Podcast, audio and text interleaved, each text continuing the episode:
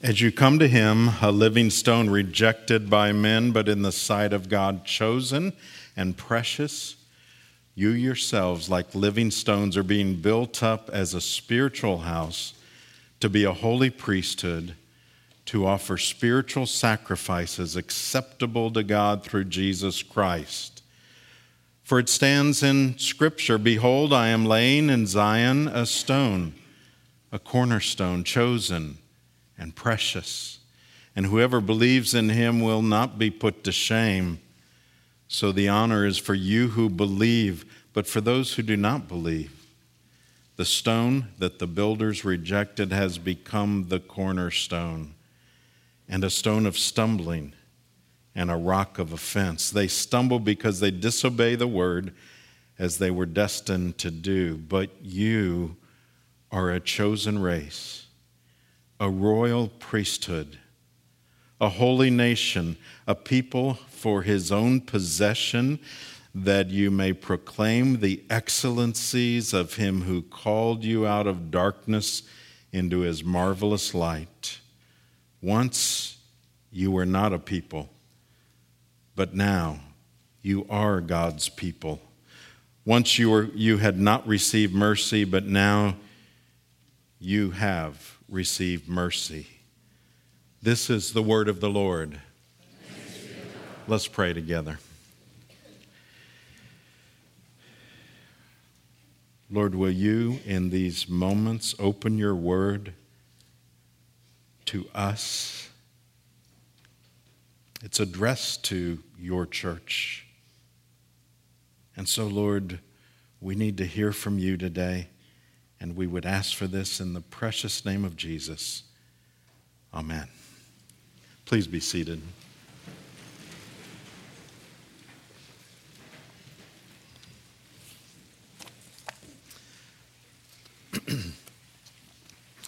Last Sunday, we continued to look at uh, our series on the Apostles' Creed, and uh, we were uh, looking at the phrase, I believe in the Holy Spirit. And now, uh, so that was the third one in the creed where uh, there was a statement, I believe. And of course, it was Father, Son, and Holy Spirit. With all of the statements, there is the, the implication, yes, this is what I believe. But with those three, it's specifically stated. So now we're going to hit uh, some brief statements uh, that are nonetheless packed with meaning. Uh, the first of those phrases is the Holy Catholic Church, the communion of saints.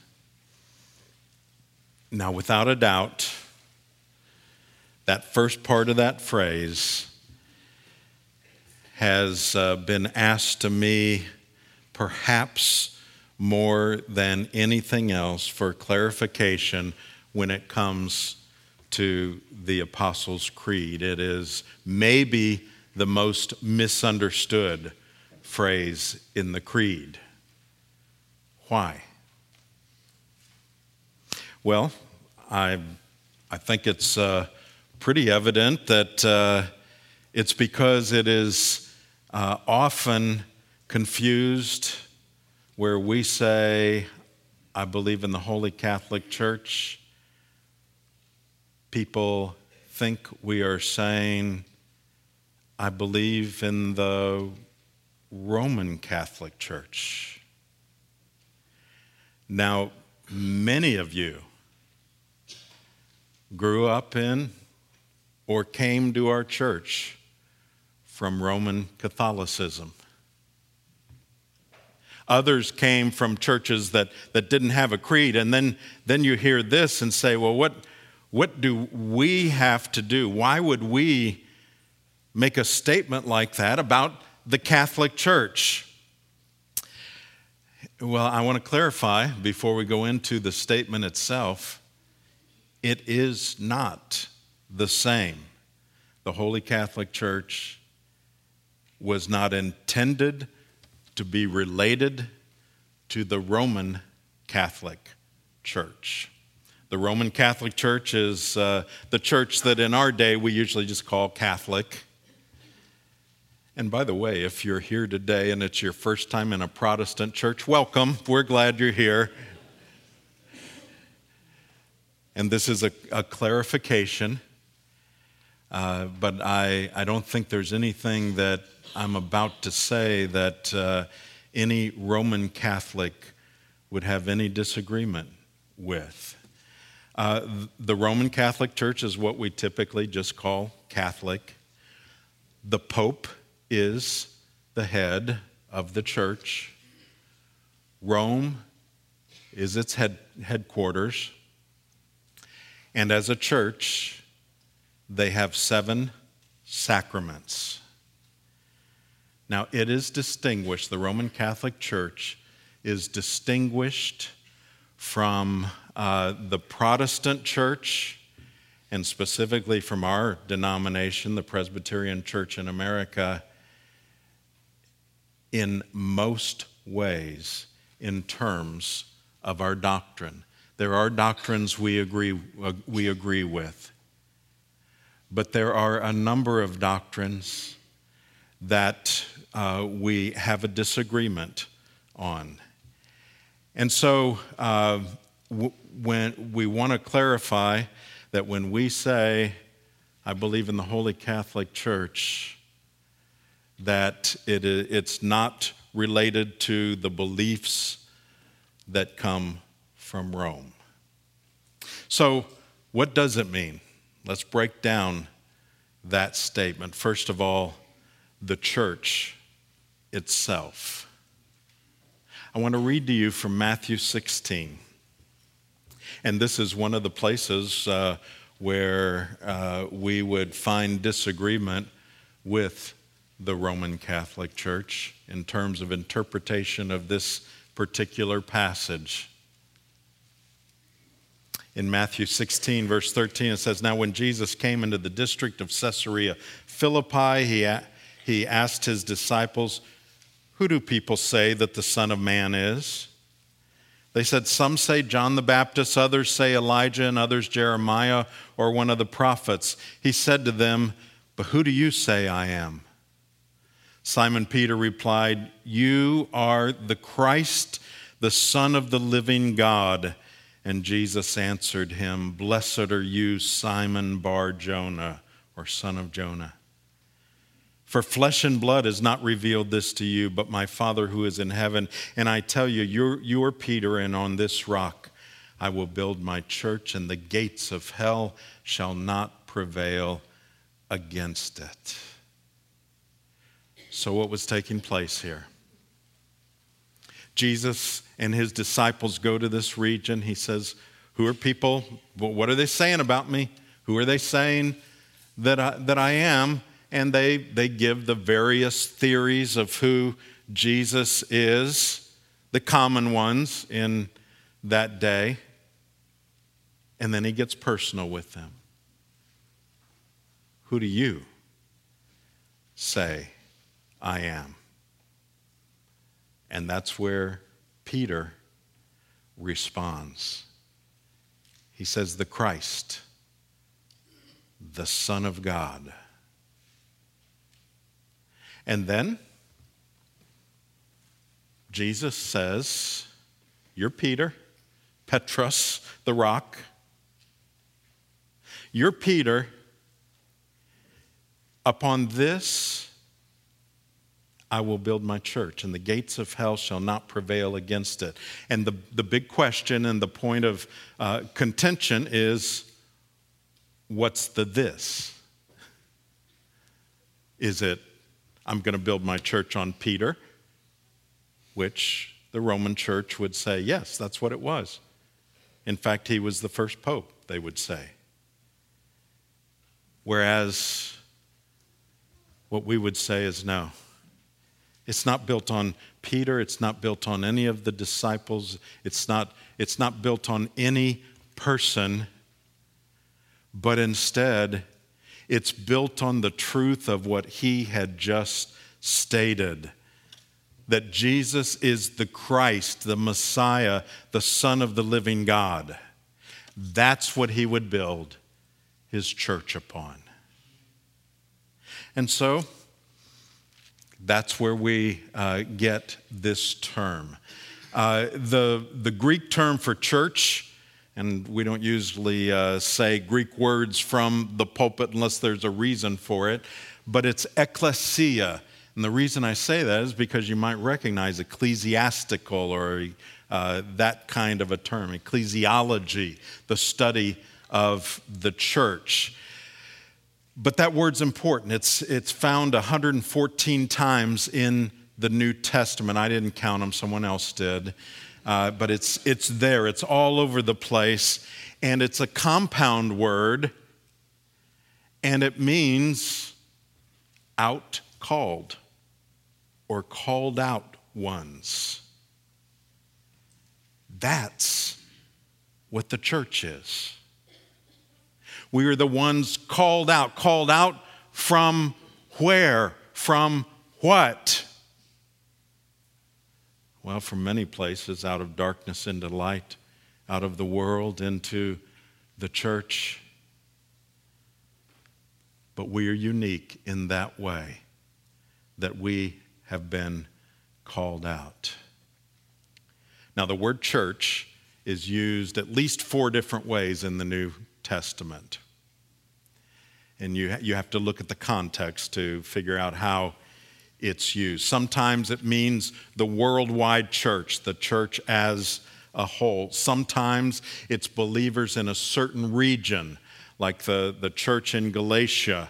Uh, Galatia was a region that would be modern day Turkey, but, but it wasn't just one city, it would be a number of cities, and, but spoken of as, as the church. Sometimes, a third way, is it's a local congregation, like, like in Corinth or uh, the seven churches in the book of Revelation.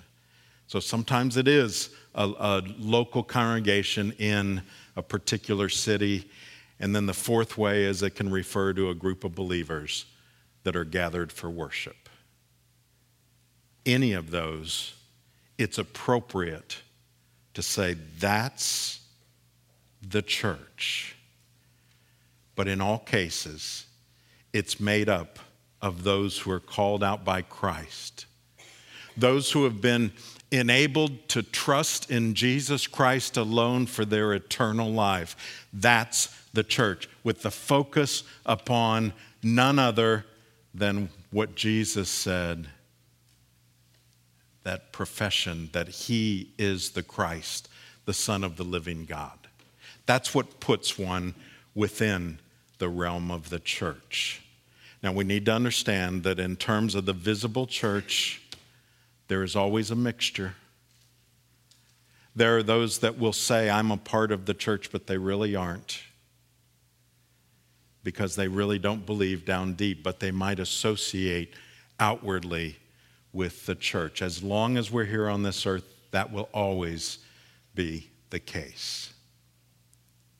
So, secondly, that, that's the, the word church. The nature of the church is it's holy. I read this to you earlier in 1 Peter 2 9. You are a chosen race, a royal priesthood, a holy nation, a people for his own possession, that you may proclaim the excellencies of him who called you out of darkness into his marvelous light. There it is, being called out of darkness to light. Once you were not a people, but now you are God's people. In other words, once you, you didn't have anything to do with each other. Some people deliberately, some just because they had nothing in common. Now you're God's people. Why? Because you have the most important thing in common. Once you had not received mercy, but now you've received mercy. So when we talk about the church being holy, let's talk about what it does and doesn't mean. Again, is the church holy? Yes and no. Here's what I mean by that the church is absolutely holy in the sense that we have been called out and set apart by Christ. We are holy in the sense that what Jesus did on the cross made us holy. Absolutely. And so we stand, if we are in Christ, we stand as righteous before Him, which we'll talk about more in, the next couple of weeks when we look at the forgiveness of sin. But we stand absolutely righteous before Him. But that doesn't mean that the church and its members in this life are holy in the sense that they are without sin as long as we are in this fallen world, we will grapple with sin. Even those that, from God's perspective, are holy. And so uh, we, we mustn't ever say, because I am a part of the church, uh, we're perfect here in the church. We know better. You know better in your heart. And yet, when we are imperfect, when we sin, we are doing that which is out of character for what we are, what our stance is before God, and that is being holy. We will not be given perfect holiness until we are in glory. Long ago, Augustine said the church was, was like a hospital. It's full of sick people desperately hoping to be cured. And that's what we are. So if you're visiting with us today,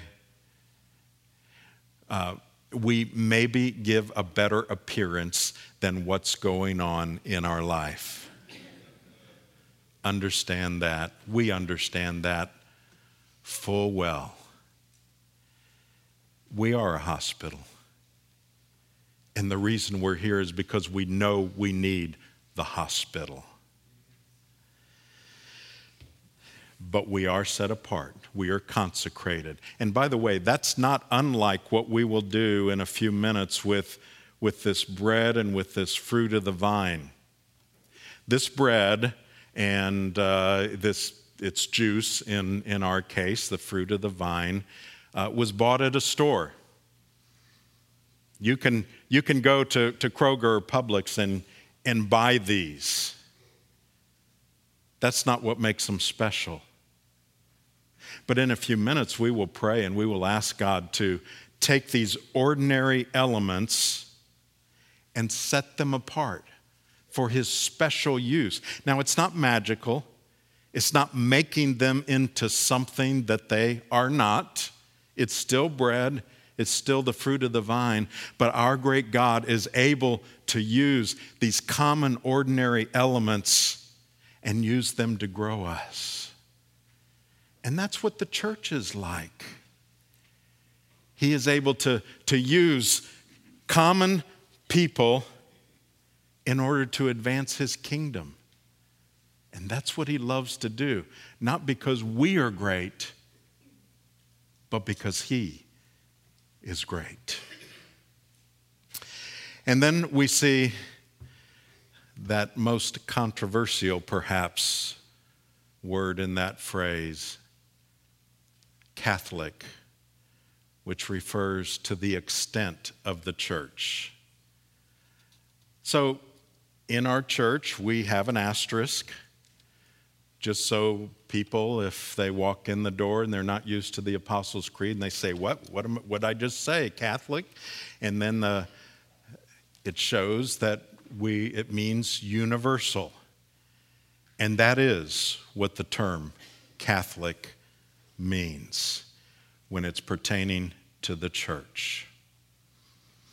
Over in Ephesians chapter 4, verse 4, which, by the way, this was part of our reading challenge this week, if you're, if you're keeping up with your reading this summer.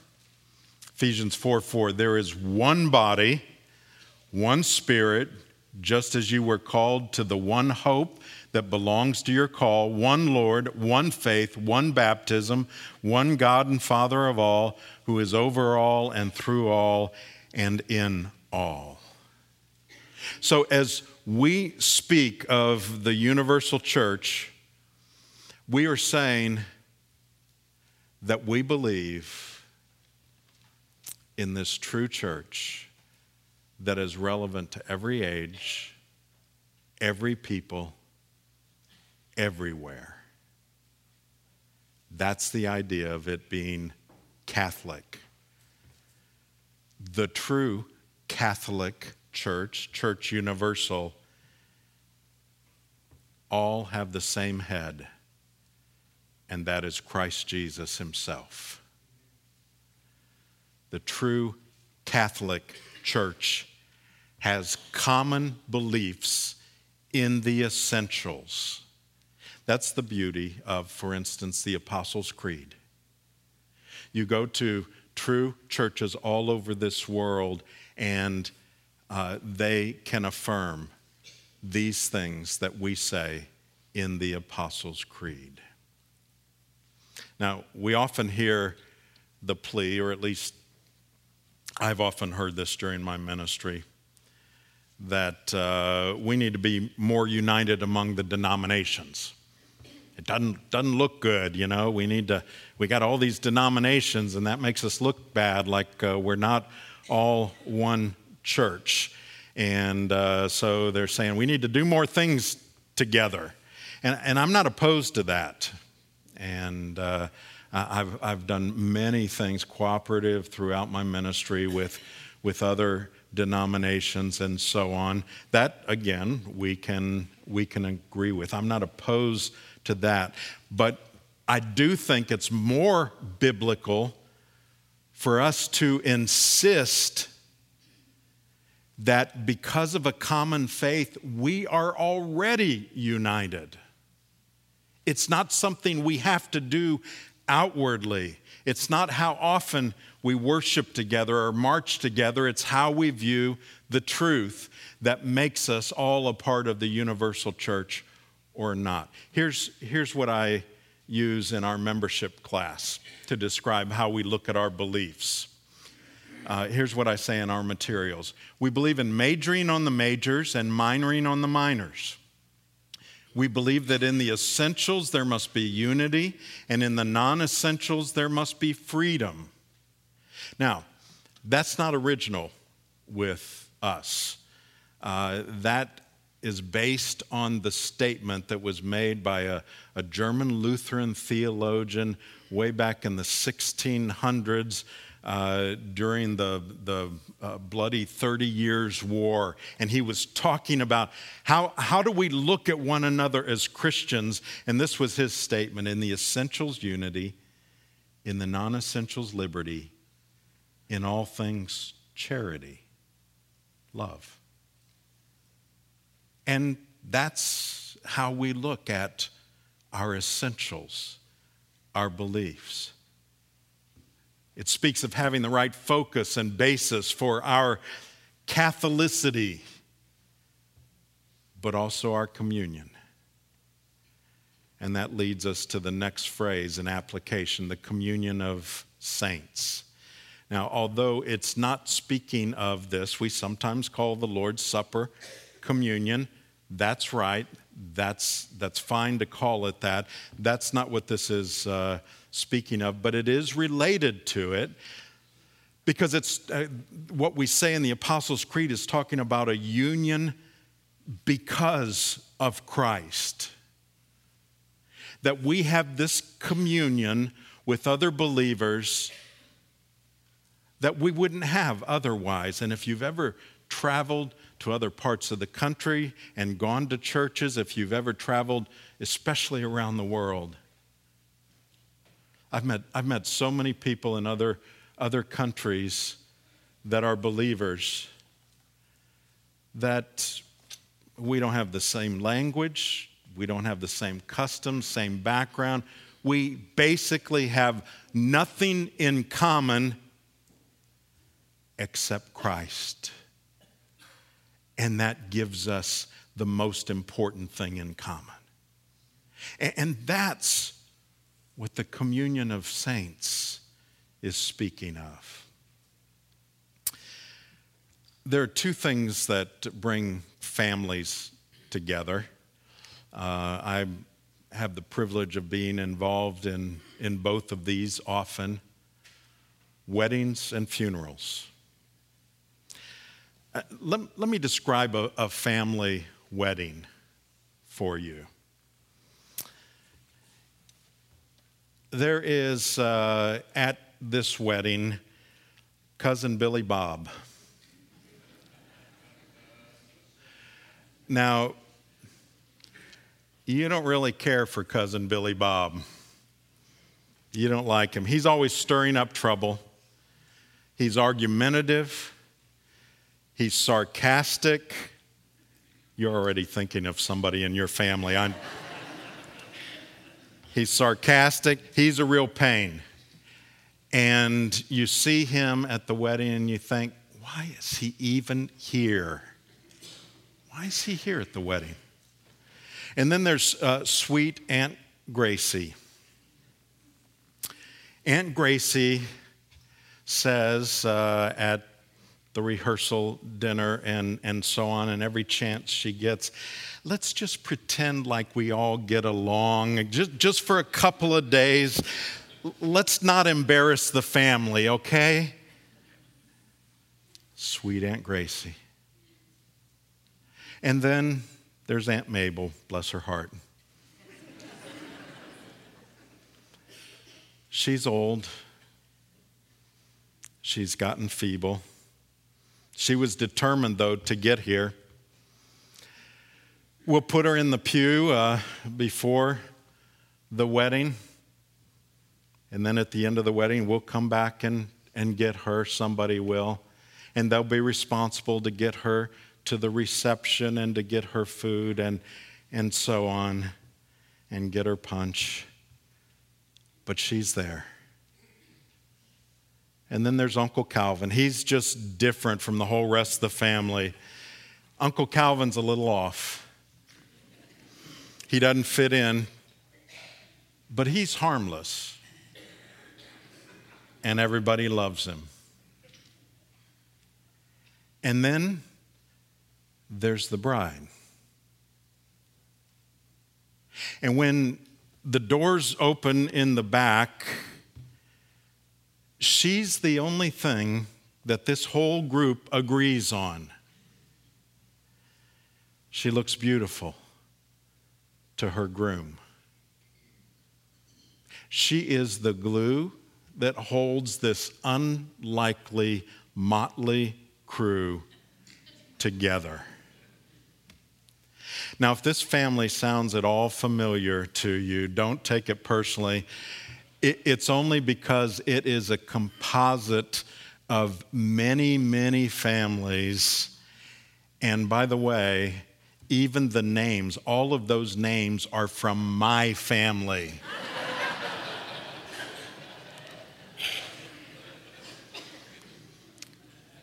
yes, even Billy Bob.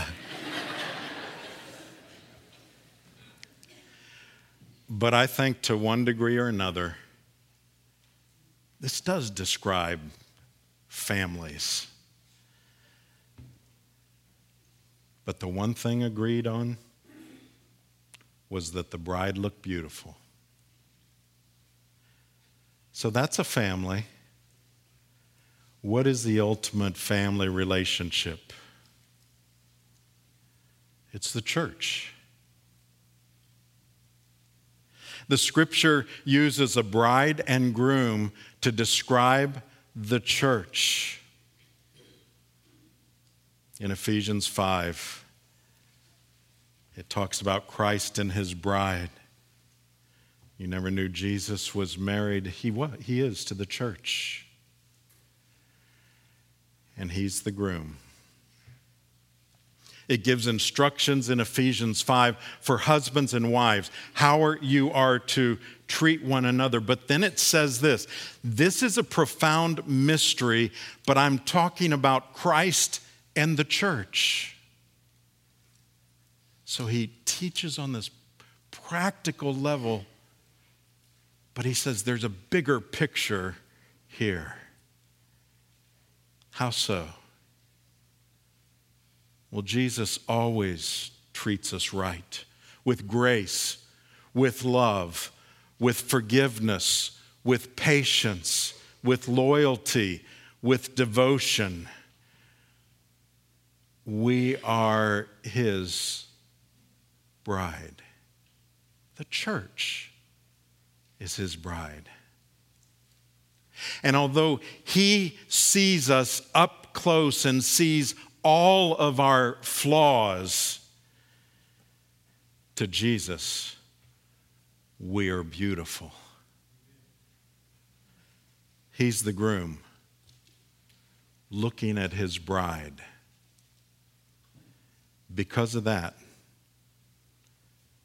because Christ is in us, we, the church, must see ourselves that way. After all, what matters to the bride the most? It's how her groom sees her. And so, this table, this is a reminder that we are the bride. And Jesus loves us with an unending love that, that took him all the way to the cross. And as we eat, we are in fellowship with the Holy Catholic Church, with those in the church that have gone long before us, with those that will follow us, with believers around this world from every tongue and tribe and nation. We are united and we will take until we literally enjoy the marriage supper of the Lamb with all of them. Let's pray together.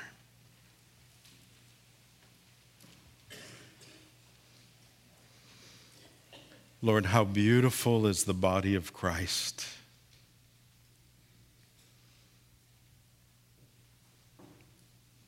not because we have beauty, but because you have set your love upon us. Now, Lord, will you help us to, to love your body? The church that you shed your blood for. We ask it in Jesus' name. Amen.